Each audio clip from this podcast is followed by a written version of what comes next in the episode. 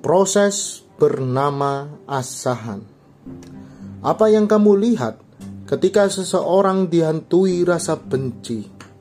Apa yang kamu dengar dari seorang anak yang ditinggal mati ayahnya? Pernahkah kamu melihat kepahitan dan amarah mereka? Dan jika engkau dibawa Tuhan ke tempat kering tanpa air, ke tempat di mana tidak ada orang yang menepuk bahu dan berkata, "Kerja yang baik," yang ada hanya embusan angin panas menerpa keningmu dan mengeringkan tenggorokanmu, sampai hatimu terasa panas tanpa harus ada pematik. Sudahkah engkau melihat kengerian maut yang mencekam malam? Mimpi buruk yang mengintai sela-sela waktu tidurmu. Senyap, namun pasti dia menjelma menjadi nerakamu, perlahan mengendap-endap di balik selimut malam. Burung kenari yang biasanya berkicau merdu sekarang menundukkan paruhnya.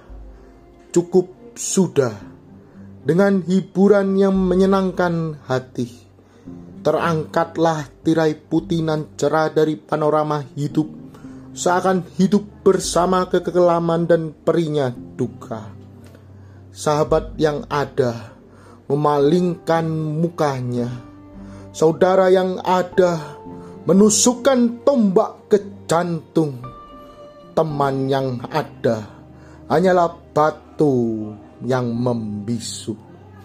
Gosokan besi dengan besi mengeluarkan percikan api. Besi yang tergerus besi mengikis ketegaran mental, memotong perlahan daging kekerasan hati. Memang mudah melihatnya tajam perlahan, namun tidak mudah menjadi sepertinya. Besi menajamkan besi.